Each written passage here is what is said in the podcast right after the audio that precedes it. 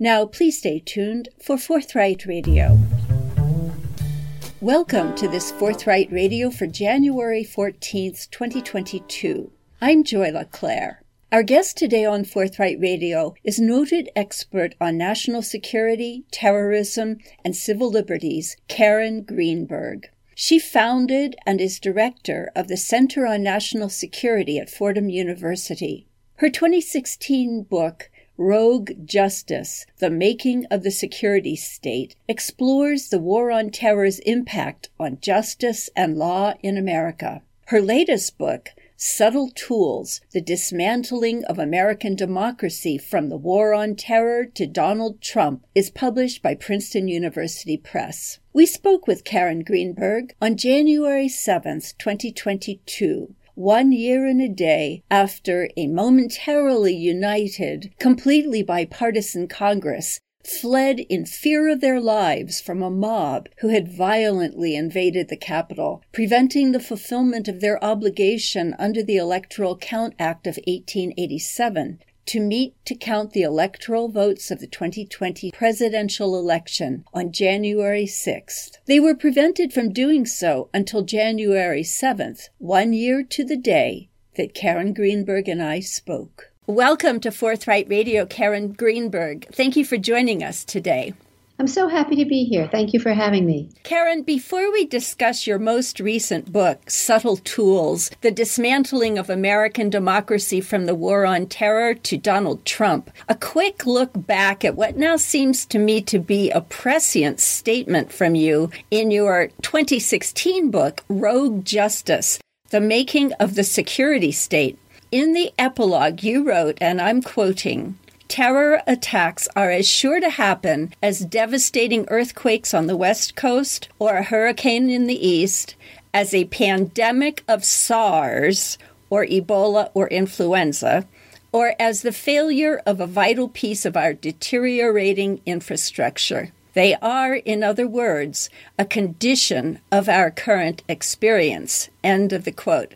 Did you imagine that SARS CoV 2, which is the scientific name for COVID, would come so quickly and plague our world for this long? No, but of course, as a person who is, like so many these days, just consumed with fear, I did fear it. And I did think about what the consequences would be. So, no, I didn't see it coming, but I worried about it kudos to you for naming it. I mean, that was pretty specific. so, anyway, in your latest book, Subtle Tools, you note that three specific acts of Congress as a response to the 9 11 attacks have changed the power structures and dynamics of the United States, and not for the better. Namely, the authorization to use military force from September 2001, the USA Patriot Act, one month later in October 2001, and the Homeland Security Act a year later, October 2002. And you write that, quote, the historic midterm elections of 2002 set these legislative changes in stone and fixed the country on the course it has pursued to this day, away from liberalism and toward self serving greed and the perpetuation of injustice and inequality. To end that quote. 20 plus years later, an entire generation of Americans is coming of age who have experienced no other political reality. You describe, quote, the institutional and cultural changes that 9 11 and the 107th Congress have wrought the overt policy choices, such as the decision to go to war in Iraq, the weakening of civil liberties in the name of national security, etc., end of that quote. But you say that your book is about, quote, the less visible but equally destructive set of practices, which you call the subtle tools of the war on terror. So, what do you mean by the subtle tools, and just what are they? Well, thank you for that introduction to the book because you really encapsulated it extremely well. And what I would say is that what I mean by subtle tools are the things that are unseen, that were the way we went about processing and furthering these laws and policies. So it's not just what they were, and getting rid of the policies themselves is not going to address a fundamental change in how we do business in Washington and in the country. So let me just go through some of what I meant. The subtle tools are imprecision in language, but I don't just mean imprecision in language. I mean imprecision in the language of the law and imprecision in the procedural regularities that are put in place imprecision in the bureaucracy, by which I call in the book bureaucratic porousness, the idea of establishing entities, DHS would be a very good example, Department of Homeland Security, entities in which it's not clear what the exact mission is, it's a mixture of missions. It's a mixture of authorities, and maybe they could trade those authorities. It's an erosion of the borders between agencies, for example, between the White House and the Department of Justice, between the Department of Justice and the Department of Homeland Security, and many other examples. A third subtle tool, which won't surprise people, but I wanted to point to because it really needs to be named, is secrecy. We all accept and know that we live in an age of increasing classification increasing inability to to know actually what's been done in our name. And what happened with secrecy over the course of uh, Bush and then Obama and then Trump is really a story that needs to be told, which goes from classifying more and more documents in exponential ways to not creating the documents themselves, which is what happened in a little bit under Obama, but in much greater ways under Trump. And then the final subtle tool, the fourth, is this willing abandonment of law and policy when it comes to doing what the president wants. And there's a lot that, that goes on within the, the use of those subtle tools. But Imprecision is really what opens the door to so much of this. You mentioned the authorization for the use of military force from September of 2001, which was basically the response to the attacks of 9 11 and justified and underlay the invasion of Afghanistan. It didn't name an enemy. It didn't have a temporal limit. It didn't have a geographical descriptor. It was just an open authorization for the president, not Congress, which is what is authorized to declare war, for the president to decide when, how, and where to use force in this larger realm of response to 9 11. And we're living with it to this day. Still, even after the drawdown of Afghanistan, it's been used in at least 19 countries that we know of. And so that's an example of the way in which the lack of specificity, the imprecision of language, has just enabled carte blanche for how to use military force outside of the United States. Let's step back just a moment and talk about why you can speak about these things with such authority. You are the director of the Center on National Security at Fordham University. So, does that make you a law professor? Good question. Okay, so let me tell you how all this started. In 2002, I began to put in place a center, which we called at the time the Center on Law and Security at NYU Law School. I had worked at NYU for at least a decade in different parts of the university.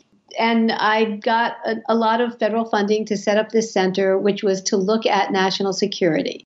I did not realize at the time how much national security would bring to bear the Constitution, the rule of law, civil liberties, human rights. And so it developed over its first decade as sort of the go to place to look at the civil liberties issues involved with national security. And during the Bush administration, this was a central focus of policy. And so it became a place where individuals across the policy world, the law world, the academic world could talk in a safe space. That's what it was created for. And they were off the record discussions between people from Washington, people in the civil liberties community, and then in 2011, I moved it uptown to Lincoln Center to Fordham Law School, and it's continued the same mission. And so over time, we developed innumerable databases. We have a morning publication, I think it's in its 17th year, the CNS Soufan Group Morning Brief, which is a roundup of issues where national security, the rule of law, civil liberties, human rights sort of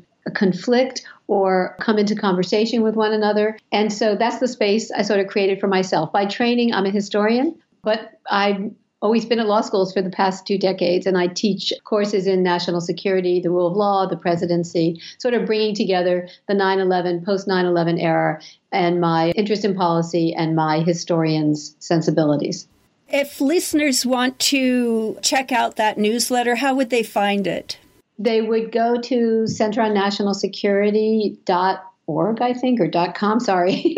And they would and and they'll click on morning brief. It'll just say the cns Soufan group morning brief. They click on it and they can subscribe. And it's a it's a wonderful product i have to say we were just on break for a couple of weeks over Christmas and New Year's. And as the person who takes the final edit on it, I really missed it. I created it all these years ago for myself so that I would have the kind of news I wanted. And then a number of people kept saying to me, that's not fair. you shouldn't be the only person to have this. And so, as I say, 17 years, we've shared it widely with the policy community, the academic community, the journalist community, and more. It's a wonderful resource. Thank you for asking about it. Sure. So, the authorization to use military force, let's look at that briefly because I want to get there's so much in your book Karen is we can't do anything very thoroughly but I want to get more to the present day as soon as possible as you already said, it's very vague, it's non-specific. It's been used at least 41 times in 19 countries. Is it in your opinion unconstitutional in the sense that the Constitution is pretty clear that only the Congress can declare war. And I suppose they get around that by saying, well, none of these wars have been declared. Anyway, I'm sure you get the gist of where I'm going with this. How do, how do you respond? That's a really good question, I have to say, and not one that, that many have been willing to take on. I would say that in the way it's been used, that it, the original passage was not unconstitutional. I would say the persistent excising of Congress out of the conversation does bring into question the constitutional authorities. But the bigger point, and I think you're kind of addressing, is why doesn't Congress care enough? Why doesn't Congress care enough to say, wait, what about us? Can we just weigh in on this decision about how we're going to use strikes in Somalia and other places? And that's the most amazing part is that the balance of powers, the checks and balances, when you think about it, are dependent upon the other branches saying, wait, we deserve to have a voice. We deserve to exercise our role. And they haven't, with except for in debates in Congress, in, in no way have they weighed in on this in a way that would have curtailed it. I mean, one of the things I think is really important is there's talk about repealing and replacing the 2001 AUMF. And I think what's interesting about that is that they can't replace it again with some other broad thing. Congress has to rise to the occasion and say, no, we have a say in this. You could say it was illegal, not just unconstitutional, because of the War Powers Act and the president supposing to report to Congress after he conducts any kind of strike that might have been done in the name of self defense in an emergency kind of situation. But either way, Congress has to care enough, and that's what we haven't seen. Well, you did write in your book that there have been efforts to amend or terminate the authorization to use military force four times before the Trump presidency and then three times after that, and that it passed the House but got killed in the Senate. Yep. But before we leave this discussion, very briefly, share with us what you think the legacy has been of this authorization to use military force. I think the legacy has been several things. Perhaps the most important is what it's done to the presidency, which is to give the president powers that prior to this he did not have. The general takeaway from 9 11, if you had to enumerate what's changed so drastically, the first one would be the imbalance of powers between the branches and the incredible strengthening of the presidency. And I think the authorization for the use of military force passed days after 9 11 was the point at which, once that was done, it gave a signal to just how strong the presidency was and would become in areas far afield from responding to the 9 11 attacks. Okay, let's move on to the USA Patriot Act, uniting and strengthening America by providing appropriate tools required to intercept and obstruct Terrorism Act of 2001. The history that you elucidate is I lived through it, but I don't think I was as aware of it as I needed to be. And particularly the role of Attorney General Ashcroft in subverting the process. He introduced a bill that was 24 pages long. It was very vague. Russ Feingold, with his subcommittee, reacted to the problems with it the subcommittee came up with 124 page draft revisions, which they passed out of committee 36 to nothing on October 1st. What does Ashcroft do then? So let me focus in on something that you've talked about here that I think is really important, which is, and I'm glad you mentioned this word because I was going to bring it up, which is the abandonment of process. I, I just want to be clear the Patriot Act is passed in 2001, in October 2001. So that it's the Department of Homeland Security Act. But in both of these things, let me just say, in both of these things, the abrogation of process was profound. And this is one of the most important legacies of what happened after 9 11 that we're left with to this day. And it is one of the things, just to skip ahead and we can come back to this, but it is one of the things that Trump understood with a kind of genius intuition about how to abrogate process. So, thank you for bringing that up. Now, just to talk about the Patriot Act, the Patriot Act was written very quickly, within weeks. And the reason it was written within weeks was that much of it had already been written and turned down by Congress. They had been trying for a long time to give law enforcement new powers, different powers, powers that, in the terms of the Subtle Tools book, sort of withered away at the boundaries between authorities of the police, for example, and the, the authorities of the intelligence community. And 9 11 was the threshold moment at which they could say, You see those powers we wanted? This is what happened with 9 11. Not enough communication, too much stovepiping. We need to make sure that authorities can be traded. And, and what that actually meant, although the takeaway sounds, yes, let's do that, what they actually meant was we don't need to pay attention to the same kind of protections of civil liberties and other kinds of robust protections that we've paid attention to in the past, most notably and most infamously surveillance powers. But ultimately, what happened was the threshold for investigating individuals who you suspected of a crime of terrorism became much lower than that which you would apply to a criminal. And so the protections for how much the police or law enforcement had to know in order to investigate to you became reduced and lowered. And so it, it recreated a sense of the aggression uh, that was allowable by law enforcement. And part of that had to do with something very fundamental to American democratic theory, principle, and life, which is the distinction between an individual and a group. One of the things that happened after 9 11, and the Patriot Act is part of that, but not all of it, is that if you were a member of a group, you were automatically a suspect. And so now, you know, we know so much. We're learning more and more, even recently, about the surveillance of Muslim communities, which we've known about for a long time. But now the story is getting much more nuanced, and, and we're learning about it all over the country, not just, say, for example, in New York City with the police department.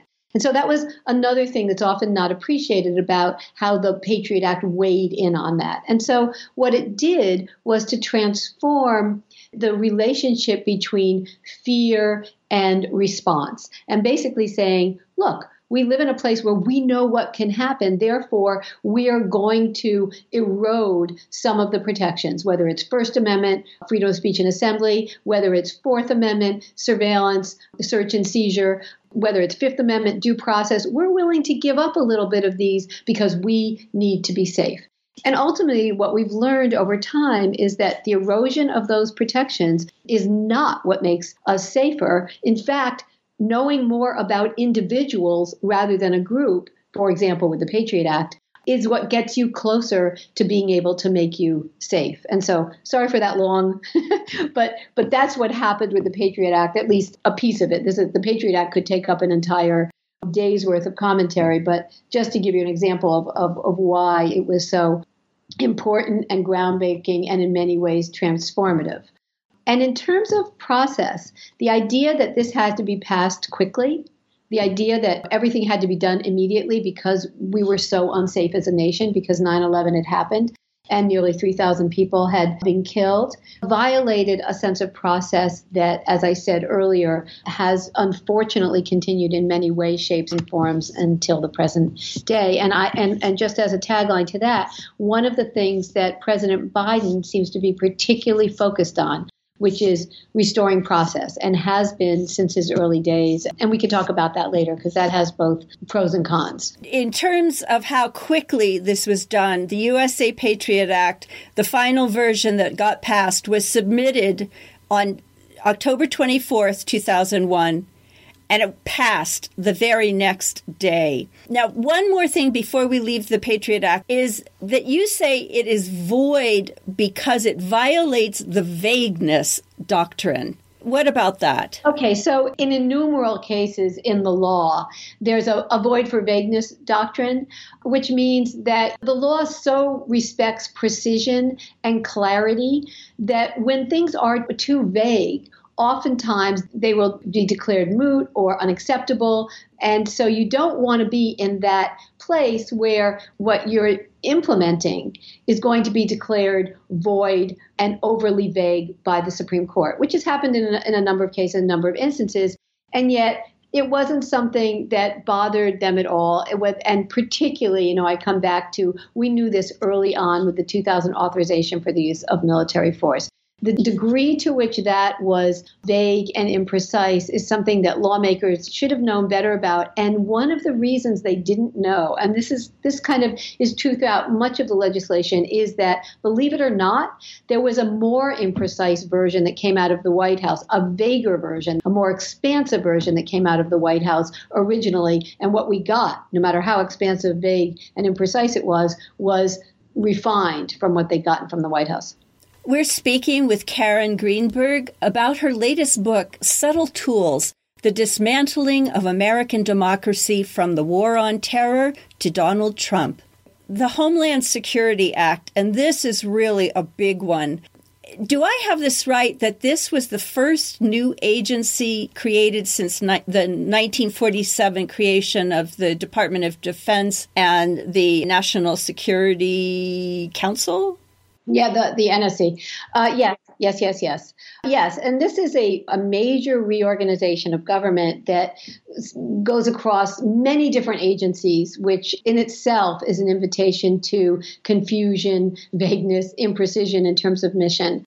And it took from the Department of Justice, it took from the Treasury, from transportation, from across the agriculture, health and human services. It just sort of cherry picked things, put FEMA wholesale into it, and so from the beginning, it was destined to be confused, as, as many saw at the time. Curiously, at least I found it curious, then President Bush originally resisted the move to create this department, but he eventually agreed with a lot of pressure from a lot of different members of his cabinet to do it you say it stripped 170,000 employees and $37 billion from existing departments.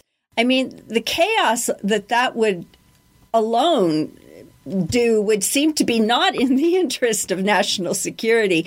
But before we move on to the rest of the book, what do you want our listeners to take away about that creation? What I want them to take away, and I like that you use the word chaos, is basically that by throwing all these things together, DHS became an agency that could be used for whatever the president wanted it to be used for. And it might be emergency relief, it might not. It might be, as we saw, immigration at the border. It might be something other. And this is something that Donald Trump toyed with and played with in ways that, that was built into the mix at the very beginning. In your book, you are an historian and it is a, a work of history you do enumerate some of the problems during the Bush administration and then the Obama administration, and then you finally get to the Trump administration. But before we get to Trump, talk about efforts by civil libertarians during the Bush administration and the Kafka esque aspects of that, with uh, particularly around secrecy.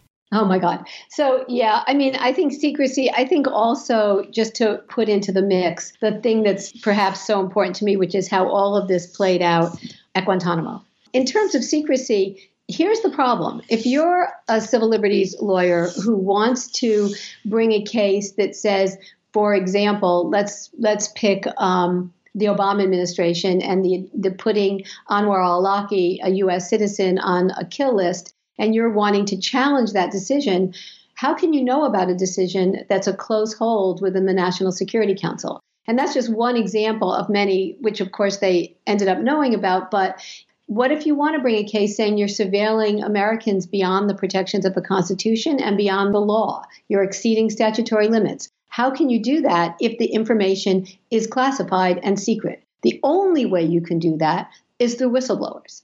And whistleblowers, of course, became the target of presidents, particularly under the Obama era. And that perhaps was one of the most important things about Snowden was the fact that he, one of his first questions to the ACLU after revealing these documents about excessive secrecy, one of the first questions he said was, can you bring a case now? Do you have standing now? Because all of a sudden there was the information. And so that's a persistent problem in the conversation between civil liberties lawyers and advocates and the government is how do we know stuff in order to challenge it? And actually, I think there's been a lot that human rights groups and civil liberties groups and whistleblowers have accomplished in terms of revealing what was done in the name of the country. Share a bit more about that because I'm always looking for. positive aspects in, in terms of civil liberties and justice and that sort of thing. I really think some of the biggest cases that have been brought, some of the, it, it's hard to say because I want to give you, you know, an optimistic look at this. But one of the things that happened was that the Patriot Act sunsetted. And with it, also sunsetted the sort of broad collection of information that so many civil liberties advocates had pointed to, particularly Section 215, but more. And this had come out in litigation over a variety of issues, not just the issues about surveillance itself, but surveillance in the use of cases, let's say, against alleged terrorists. And so eventually, as this went through the courts, although many courts over time were reluctant to take on any of the issues of national security, the courts begin to say, no, this is not right. This is not legal. You cannot collect information this broadly. Remember when I pointed to the difference between individual versus group? You cannot just collect everybody's information. That is not lawful. And so uh, eventually what happened was the Patriot Act sunsetted and we have the Freedom Act which is still has a lot of issues but it didn't have the most egregious of these issues. Interestingly enough, some of the pushback, I must say, came from within the Bush administration from his own lawyers. And originally, some of the alarms that were set off about surveillance policy, as well as about torture, I want to add, came from within the Justice Department and lawyers there who said, no, no, this this is not. We cannot be collecting information this way. This is a, against the law. If we want it to be done like this, we need to pass new laws. And eventually, there were new laws passed that were broader than what we'd had in the past, but were not as broad as the original Patriot Act. We'll now move on to former President Trump and the subtle tools. He really took them and ran with them you note that he early on appointed what you describe as war on terrorism warriors, and that required waivers, particularly for his secretaries of defense, because there was a law requiring that former military people have to be retired for 10 years before they can hold these sorts of appointments. So, talk about that, please. So this seven year, I think it's seven year rule, the way the country and the DoD was constructed, Department of Defense, is that you want to have civilian rule so that there is no sense that the military is making the decisions on its own. It's sort of attempt to restrain any kind of excessive militarism without a strong civilian component. And so the idea is that the Secretary of Defense would be a civilian. And so the idea was that there had to be a certain amount of time between when you were in the military and when you could be head of the Department of Defense, which all makes sense in that scenario. And what Trump did was ask for a waiver for this and got it. And again, this is an instance of bypassing process and norms, which is one of the tools that I mentioned, and abrogating it and saying, no, this is who I want, and getting everybody to weigh in on it and, and agree to it. And it doesn't necessarily go against the person who takes the office, it's the process itself. And uh, Biden did the same thing when he appointed Lloyd Austin. And as much as we might want to say good things about Lloyd Austin, to me, the idea that, okay, well, we broke this once, we're going to break it again, is a prescription down the road for disaster because it is withering away at a protection that was actually very important and very thought out and very mindful of how important it is to have the military not be deciding things that very much need to have strong, in fact, top civilian input. You just a moment ago talked about some of the helpful things that the Department of Justice did to resist some of the earlier problems that we were having with these laws. But the Office of Legal Counsel has been used in really disturbing ways. And we won't go to the ones you talk about during the Bush and the Obama administration, not to slight those because they were important. But we're now talking about the Trump administration. And the 1907 anti nepotism statute.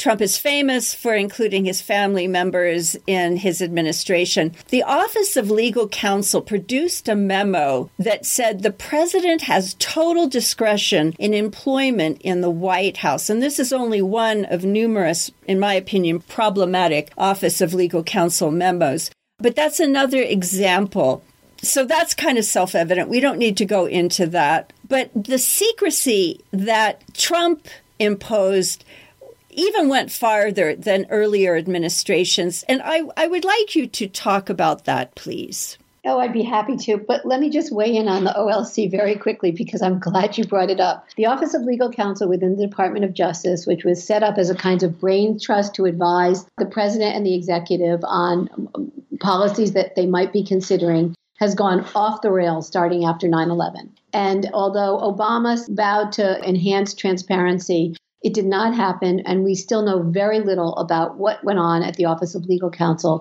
particularly during the Trump years, because these things do not have to be made public. The way in which Trump, to get to your actual question, the way in which Trump understood the power of secrecy is worth probably an entire book. One of the things that he seemed to understand very well is that it's one thing to have classified documents. It's one thing to exponentially increase the number of classified documents, as happened under, under Bush in the wake of 9 11, often on the grounds of national security. But what Trump understood was that there could also be, if you didn't create the record, if you didn't create the document, you would have even more secrecy. And that actually was a very powerful recognition. And it's not that it hadn't been recognized by prior presidents, but for example, the idea that if you didn't keep records on separating children and their parents at the border, you wouldn't have the record to be contested was also meant that it would be impossible in some cases to make those reunifications.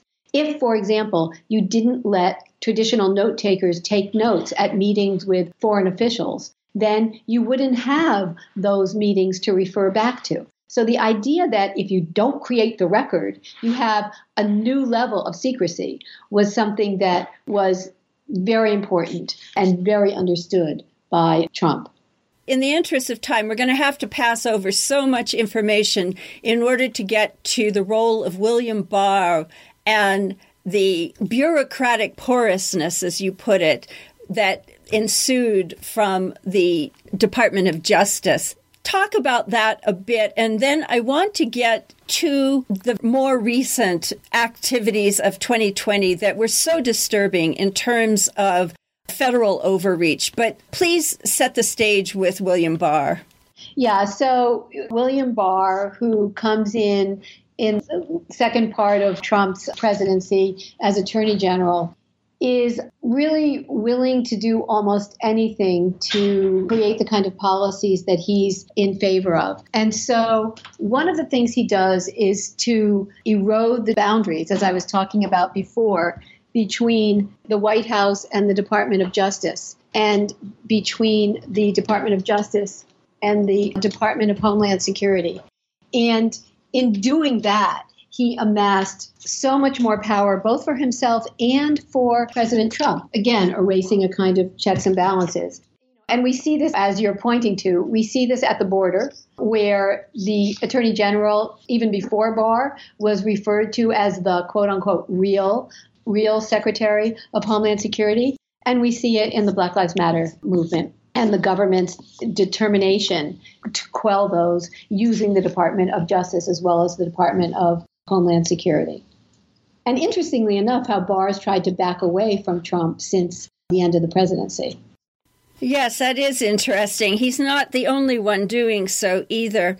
I was particularly disturbed by a 19 page letter from June of 2018 in which he says the president's power is, quote, absolute and non reviewable.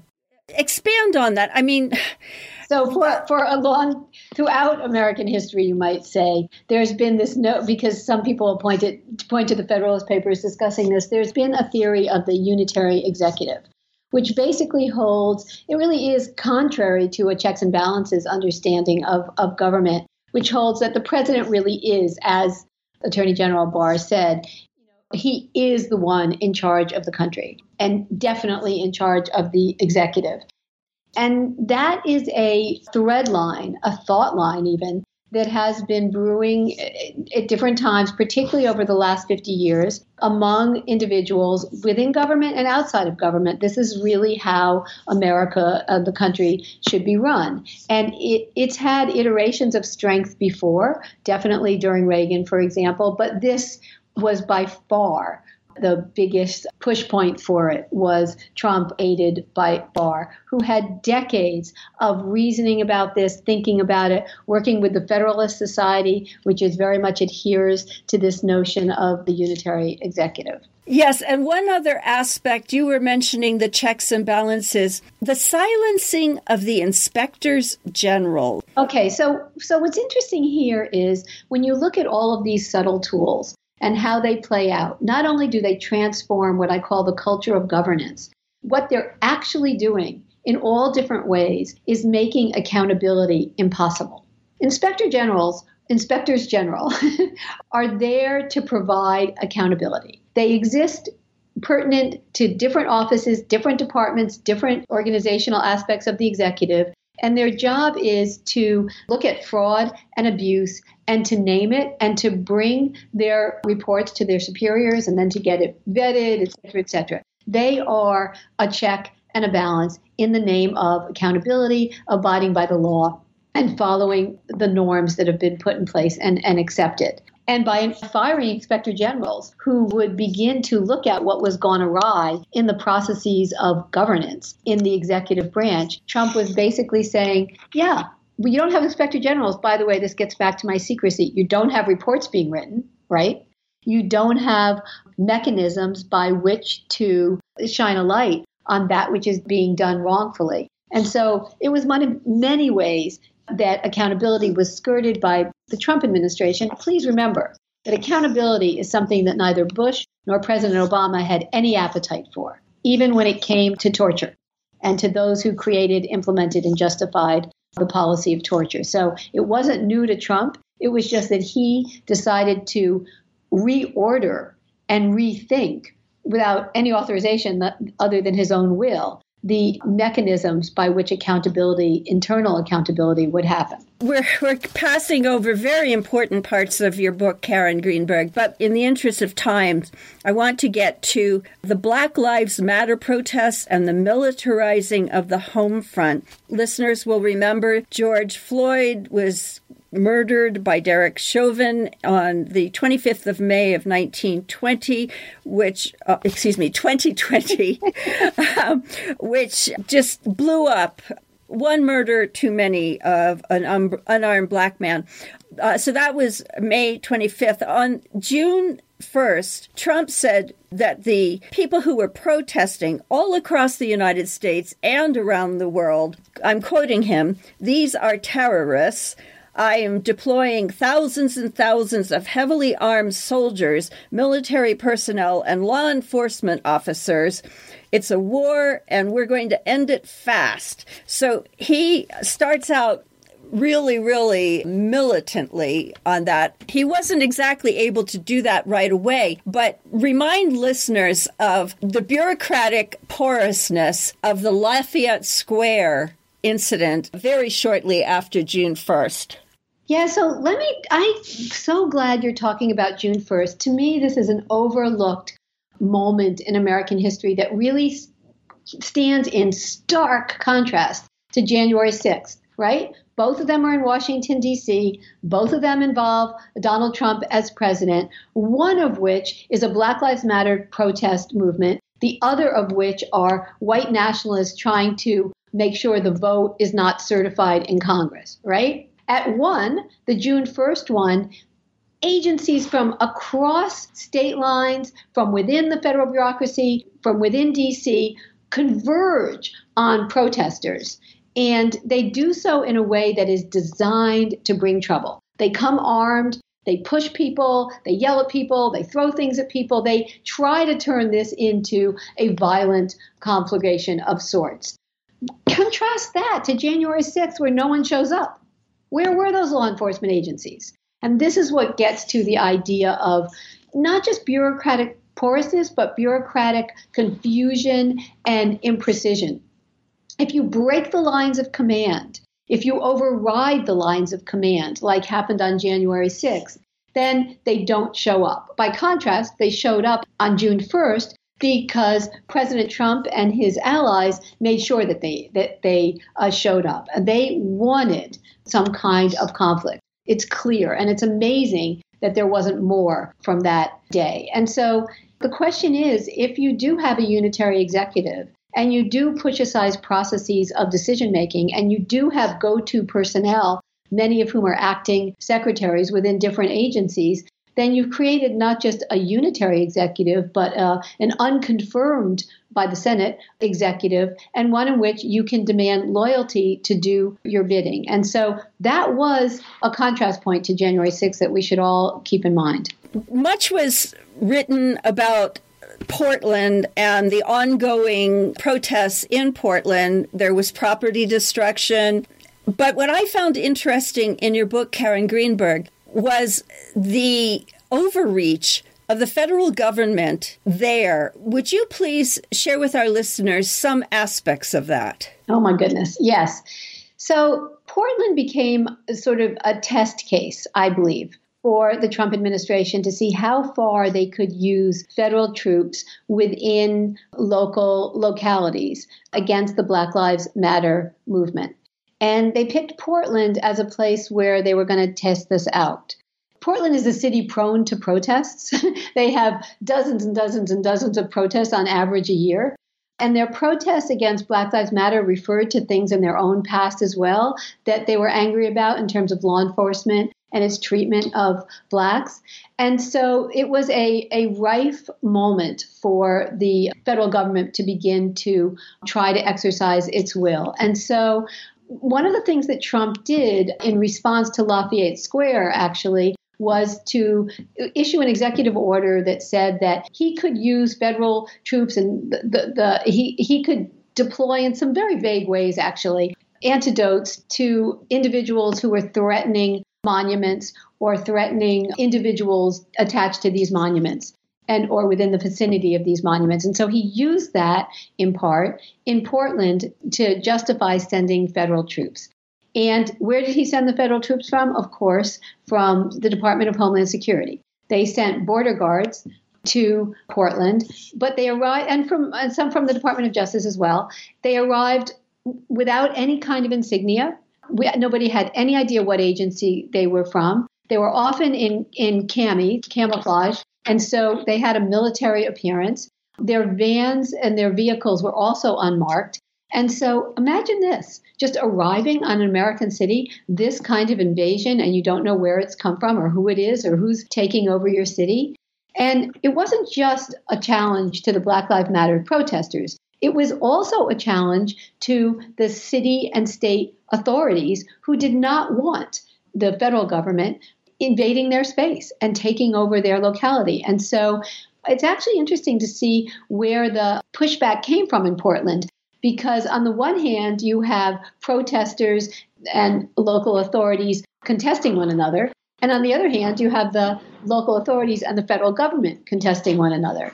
What happened was that judges and the fight between the local authorities and the federal authorities resulted in the Homeland Security withdrawing its troops ostensibly. However, it didn't really withdraw its agents. It's tried it tried to say, well, we are withdrawing our agents, we're not withdrawing our agents.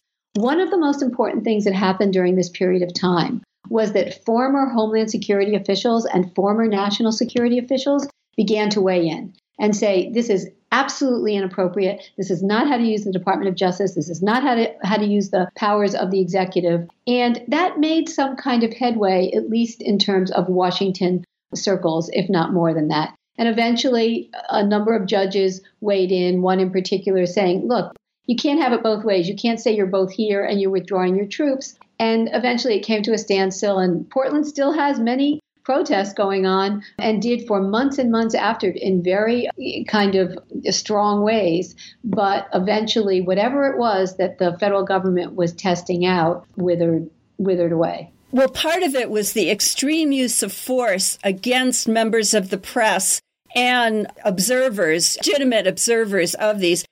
But I do have a question for you. On July 1st of 2020, Trump created a new Department of Homeland Security division, the Protect American Communities Task Force, PACT, and they deputized Customs and Border Patrol agents yeah. to help in the cities, agents from the Department of Justice, the Department of Interior, and DHS were conducting surveillance, etc. Does that task force still exist? Do you know? You know, I don't know. It's a really good question. I have no idea. This is something that I'll figure out by the end of today. okay, well, we'll follow up on that. Um, uh, we're just about out of time, Karen Greenberg. Take like three minutes for final words, whatever we didn't get to that you really want our listeners to know about. And they're just going to have to read the book themselves. I think we're at a pivotal moment, and I think this book speaks to it. I think that whatever kind of legislation we're looking at going forward, whether it's in the name of national security or immigration or whatever it is, we have to be really careful that it's specific, that it has limits to what law enforcement and the government can, government authorities can and can't do. We need to move into that arena. I think we need to move into arena in which process is valued and not abrogated in the name of emergency. And I think we have to have very specific notions of what constitutes an emergency because there are going to be cases where we will need to have emergency powers. And so that's also very important. I think that the challenges that face us are global and that it's really important for this country to get its act together so that it can behave in a responsible way in the global community. And I think this book very much has that in mind throughout. I think that President Biden understands the subtle tools very well, instinctively. He's always trying to be clear, be precise, to get at the people who work for him to show that they will distribute report after report after report, whether it's from the intelligence community or the law enforcement community. What this all amounts to, we'll see. I do think that there is a sense of urgency right now to correcting what's been done before. And I guess my final thought is we need to stop being a country that is is uh, afraid of accountability. And we're now in the middle of an investigation about January 6th in which there's a sense that the people who authorized it and led it could have impunity and that we just can't continue like that as a country. We need to address this and we need to address it now one final question. Inevitably, whatever comes out of the January 6th investigations committee will end up in front of the Supreme Court. And I wonder, I don't want to use the word hope, but I'm not sure of what other word to use. Given the history that you have explored What trust can the American people place in the Supreme Court at this time? That's the $24 million question. We want to trust them. I think Roberts has sent the signal that he would like to see somebody who can adjudicate by the law and not by partisan issues and the politics, but it's not just up to him. And I think we're in a very, very fragile time. And I would not make any any bets on this. I just think it's important to bring the issues to light to as broad an audience as possible. Karen Greenberg, thank you so much for your work and for sharing it with us today on Forthright Radio. Your book, Subtle Tools The Dismantling of American Democracy from the War on Terror to Donald Trump, is very helpful in understanding where we find ourselves as a democracy today. Thank you so much for having me and for caring so much about these issues and today's problems. You have just heard an interview with Karen Greenberg, Director of the Center on National Security at Fordham University. Her latest book, Subtle Tools The Dismantling of American Democracy from the War on Terror to Donald Trump, is published by Princeton University Press. The views and opinions expressed on Forthright Radio are those of the speaker and do not necessarily represent those of this station's staff, its members, board of directors, or contributors. Forthright Radio is a Beyond the Deep End production, hosted and produced by Joy LaClaire. You can hear past Forthright Radio programs by going to our website, forthright.media. And you can also find links to articles referenced or pertinent to the interviews there at forthright.media. This has been a production of Mendocino County Public Broadcasting, KZYX Philo 90.7 FM, KZYZ Willits and Ukiah 91.5 FM, and Fort Bragg at 88.1 FM. You can find more content like this on our website at kzyx.org and consider donating by clicking the red donate button in the upper right corner. Thank you for listening.